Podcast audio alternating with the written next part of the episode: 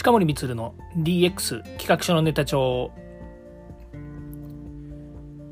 こんにちは近森光です。今日も DX してますか？だんだんですね、えー、本当4月に入って暖かくなってきましたね。えー、こうまあね暖かくなってきましたねって言いながらあのこんなのなんですかねその天気の情報とかね、えー、これからどうなるのかなんていうのはねニュースを見ている皆様からしてみたらそんなのはそっちで聞くよっていう話だと思うんですけれどもどうも、えー、一つ気になることがですね結構暑くなるみたいですね。うんえー、この暑くなるっていうのはね私的には夏好きなので暑くなるのはすごいいいんですよね。でもやっぱり家族はですね暑いの嫌っていうね人間もいますしそれからねうちワンちゃんが今いるのででしかも毛むくじゃらになっちゃうワンちゃんなんですよね。あのマルチーズっていうんですけども。なので寒いのも苦手だけどもなんかねあの毛むくじゃらだから暑くなっちゃうのも苦手なんじゃないかなっていうのがあってまあ、えー、気候っていうのは安定してた方がいいよなというふうに思う次第です。さて今日はですね、えーかねてよりですねこうブロックチェーンの技術それからあの仮想通貨とかそれから NFT こういったものをですね結構話をしているので今日はその件についてお話ししたいんですけれども今ですね NTT ホワイトペーパーっていうのをね、えー、これがあの、えー、まあ、出たんですよね出たんですよねっていう方がいいのかどうかわかんないんですけども、えっ、ー、とこれはですね、まあ、どなたが出したかっていうとですね えっと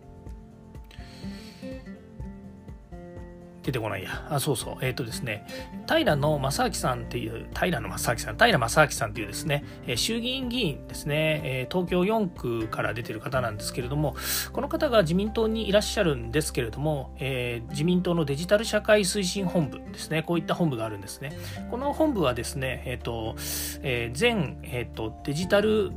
改革担当大臣のですね、えー、平井拓也さんが、え、仕掛けているというか持っている、えー、自民党のデジタル社会社会推進本部なわけなんですけれども、まあ、これデジタルっていうふうについているのでね、まあ、デジタル庁とかそういったところの関連にもですねあるとは思うんですが、まあ、その中で NFT 政策検討、えーこれはなんだプロジェクトチームかな PT っていうんですから、プロジェクトチームっていうのがありまして、まあ、そこの座長はですね、平正明さんがやられているということなんですよね。で、そこで、えー、NT のホワイトペーパーがですね、出ましたということで、まあ、タイトルはですね、Web3.0 時代を見据えた我が国の NFT 戦略ですね、これを取りまとめましたということでリリースされています。えー、出てるのはですね4月の30日になりますのでそうですね、えー、まあ、先週出てるということにはなるんですけれどもこの、えーと、放送の中でもですね1回はこの話したようなこの1回はっていうのはあのテーマだけをですねお話ししたように思います。で、まあ、この、えーと、プロジェクトチームの中で、えー、プロジェクトチームっていうのかな PT ってそうなんですかね。まあいいや、えー、この中でですね、まあ、いわゆるその Web3.0 Web3 というふうに言っている Web3.0 の時代が到達しましたと日本にとって大きなチャンスですねというふうに言われてるんですがしかし、えー、じゃあ皆さんこの件についてどうですか？興味ありますか？ありませんか？仮想通貨って興味ありますか？ありませんか？ですよね。うん、そうなんですよ。えー、多くの方が、うん、なんかよくわからないけどとか、NFT って言われても、ノンファンジブルトークンっていう技術、もしくはこの名前っていうのはね、えー、代替、代替不可能な技術みたいなね、まあ、なんて言ったらいいんですかね、あの、そういう言い方がするんですけども、まあね、こういうようなことをね、あの、えー、言われてもですね、なかなかこう、ピンとこないっていうのが事実だと思うんですよね。うん、そう。なので、いや別にね、あの、興味がないっていうことについて問題があるわけではなくて、ただ世界がやっぱり動いている。もっと言うとじゃあ今の流れの中で何が問題になってくるのかなっていうことだけお話しすると端的に私たちユーザーですよね。私たちユーザーっていうのは消費者っていうふうに考えた時に通貨っていうのは別にどうでもねいいですじゃないですか。あの日本円でいつもね物売買して買ったりとかしてますよね。だけどもあのなんかねいろいろねあのこう通貨という中にの一つのお金ということに関するとね例えばあの不動産だったりとかねっていうのに代表されるのはま不動産だっていうのも資産というものになりますしそれから、えーと、投資というふうに考えると例えば株とかねそういうのを持っておいて将来ね、えー、例えば資産運用っていうふうに考えた時には、えー、そのお金がね、まあ、100万円が105万円110万円になると、えー、自分がそのリタイアした時とかねあの将来的に困らないようになりますよねというふうになりますよね。だからえーと、例えば100万のものが110万円になります120万円になりますみたいなねあと保険は積み立てしておけば障害、えー、なんだろうな障害の払い込みに関して 1. 点何倍かの保険料がおりますよっていうのだって、えー、資産運用にもなりますしそれから年金も同じことですよね国に年金という形で納めたものが将来自分の,、ね、あの健康の、えーと、維持のために使われていくというようなものこういったものを年金というのはね、えー、ものもありますし要は自分が自分自身が生活をしていく中で将来、えやっぱりこうねあの不安なく過ごすためにお金っていうものが非常に重要だっていうふうにまあ、あの言ってるわけですね。まあ、そのそれそういうふうに言いながら、えー、と毎日ね皆さん仕事をしていって、えーとまあ、お給料をもらってでそのお金をね資産運用に回してとか生活費に回してとかっていうふうにするわけだけれどもあのやっぱりこの効率的なその資産運用がありますよとか効率的な稼ぎ方がありますよって言われたらみんな興味ありますよね。でねあの今のそのなんだろうなその仮想通貨とかそれからブロックチェーンとか、えー、NFT っていうふうに、まあねこうまあ、これは全部あの技術の上に成り立っている、えーまあ、いわゆるお金通貨なんですけどもそれを持つか持たないかっていうことが将来自分たちの自分たちのとか自分のもしくは自分の家族のそういった何て言うんですかね生活の安定性に関係するのかもしれないと思った時にはやっぱり興味が出てくると思うんですよね。ただどうしていいのか分かんないっていうのが正直なところなんと思うんですよ。でなんでこんなこと言うのかっていうとね私もね多分このことに興味持ったのはね今年になってからなんですよ。去年まではね、全然興味なかった、あまあ興味なかったですが、仕事上ね、あの、やっぱり IT の世界にいるので、みんなね、こうね、わいわいわいいろんなことをこう言う中にですね、やっぱりこの辺のテーマっていうのはありましたし、もっと言うと IoT、AI というのをね、こう、まあ、キーワードとして携わるようになった2015年あたりから、まあ、もちろん仮想通貨はあったしそれからその仮想通貨やブロックチェーンを使った新しい、ね、サービスとかが、えー、これからどんどん出てきますよということでウォッチはしていたんですよ。だけどそれもある意味で言うとプラなんですかねブロックチェーンというのは大きなねこう仮想上のプラットフォームみたいなもんなんですよね。うん、今は金融とかそれから資産を動かすね、資産形成をするっていうところの文脈で話してますけれども、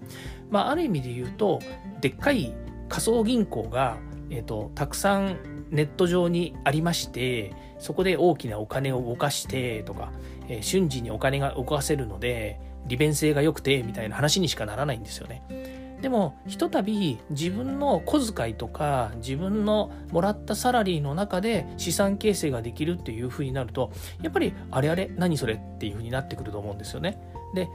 それそういうねなんかよくわからないものにまた手出しやがってみたいなね、えー、そんなこと言ってるしみたいなことになってもいけないなというふうに思ってるんですがなんせですね去年あたりからですねその NFT っていうのが出てきてこのノンファンジブルトークンってやつですね。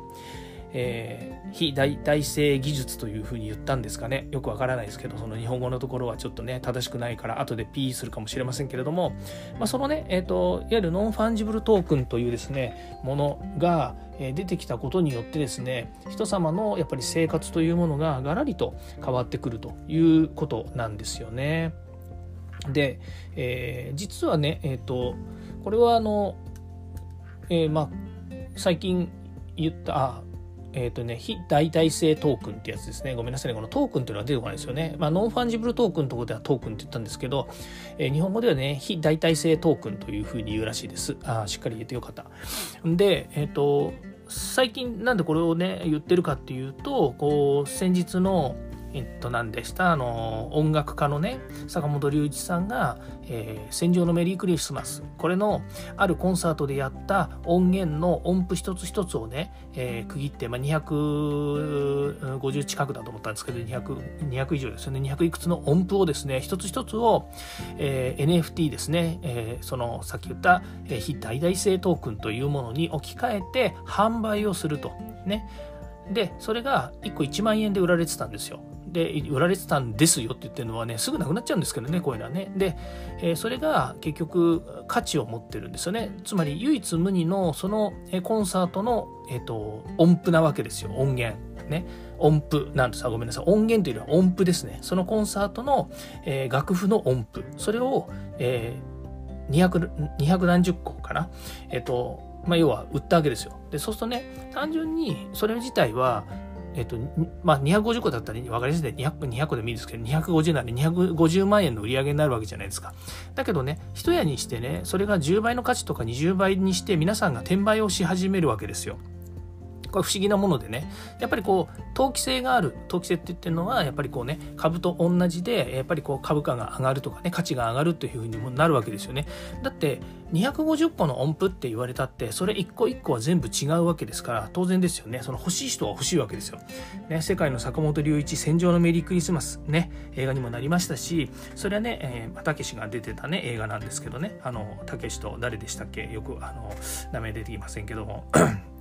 あの海外のね、えー、人ですよね。うん、うん、出てきません。はい。で、えっ、ー、と、そういうね、えっ、ー、と、素晴らしい、えっ、と、えー、なんだその、えー、俳優の人たちがね出てそれでその映画が盛り上がってでそれから30年以上経ってねいまだにその「戦場のメリークリスマス」っていう映画が素晴らしいというふうに言われている、えー、音楽ですね。それが坂本龍一がその音楽が作ったんです「戦場のメリークリスマス」なんですけども。でそれをねコピーしてたりとかその曲をねやっぱりあの、え崇拝している人たちも音楽家の中でもたくさんいらっしゃるんですよ。とてもいい曲です。でそれの、えコンサートでのえっとまあ、ね、音源ですよ。音符ですよ。すごいことだと思いません？って言って、すごいことですねっていう人と、うん、何ですかそれはっていうのと、うん、全く興味ありませんって言ってる話が、まあ、冒頭の話なんですね。で、え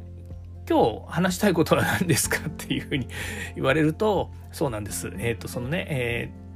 平の平正明議員が、えー、共有している Web3 時代の、えーね、えー、NTT ホワイトペーパー、これが、えー、出ましたということをお伝えして、その中身を喋ろうと思ったんですけども、なんだろう、あの、あまりにも自分がね、こう、テンパってて、えー、NFT の説明をして終わってしまいましたということになっちゃうんですけれども、ね、もう22分も喋ってるからもう終わりますけれども、えっ、ー、と、すいません、これまた明日喋ります。ということで、この中身ね、NT、NT、NFT ホワイトペーパーについては、明日中身についてもう少し深掘りしていきますけれども、こういったものが出たということで、皆さんぜひですね、えっ、ー、と、えー、見ていただいて、で、まだね、これが、あの、えー、最後そう言いたかったことはあの皆さんがねじゃあこれをねどんどん買ってどんどんね売りさばけば儲かるのかっていうとね、えー、確かに儲かるのかもしれません。だけれども、えー、税金がかかりますと。でここがね強く言っておきたいんですけれどもまだその税整備がさちゃんとされてなくてえっ、とね、えっ、と売上に対する売上に対する利益に対するかな、えっと50%以上が、税金として持ってかれますよっていうふうに言われてるんですよ。ね？嫌でしょ？えー、ね、あの消費税だって10%とかなのにこう、ね、所得税でもない雑収入に対するなんかあの雑所得に対する税金が50%取られるってね辛いじゃないですか。まあ極端なこと言うと100万円ね、えー、利益が出たその100万円の50%の50万円があ本当にそうかな。売上金額かな。それとも利益かな。ちょっと分かんないですけど。ねその50%ね税金持ってかれるって言ったらあの嫌ですよね。だったらね動かさない方がいいやっていうふうに思うかもしれないしまあいやそんなことないと50万円儲かった方がいいやと思うかもしれないですけれども、まあ、そういうまだね法整備がちゃんとされてない中でまあ、あのこれまでのこれまでのあの法律とか制度に、えー、なぞらえるとそうだということで今後ねその、えー、こういった NFT とか仮想通貨とかねこういったものを扱っていく上で、えー、もっと制度整備をしていかなくちゃいけないよねっていうのが根底にあるということなんですね、まあ、そのためにですねこういった、えー、自民党デジタル社会推進本部 NFT 政策検討 PT というものが出てきておりますのでまたですねこれをぜひ、えー、また見ていただいてですね、えーと今後どういうふうに動いていくのかっていうのをね知っていただきたいなというふうに思います。で明日はですね、明日は本当に喋るかどうかっていうのはなんか不思議でしょうがないんですけれども、明日喋るときには、それがね、ビジネスとしてどういうふうに、えっ、ー、と、えー、皆さん利用価値があるのかっていうことについてね、またお話ししたいなというふうに思っています。ということで今日はこれで終わります。今日も聞いていただきましてありがとうございました。ではまた。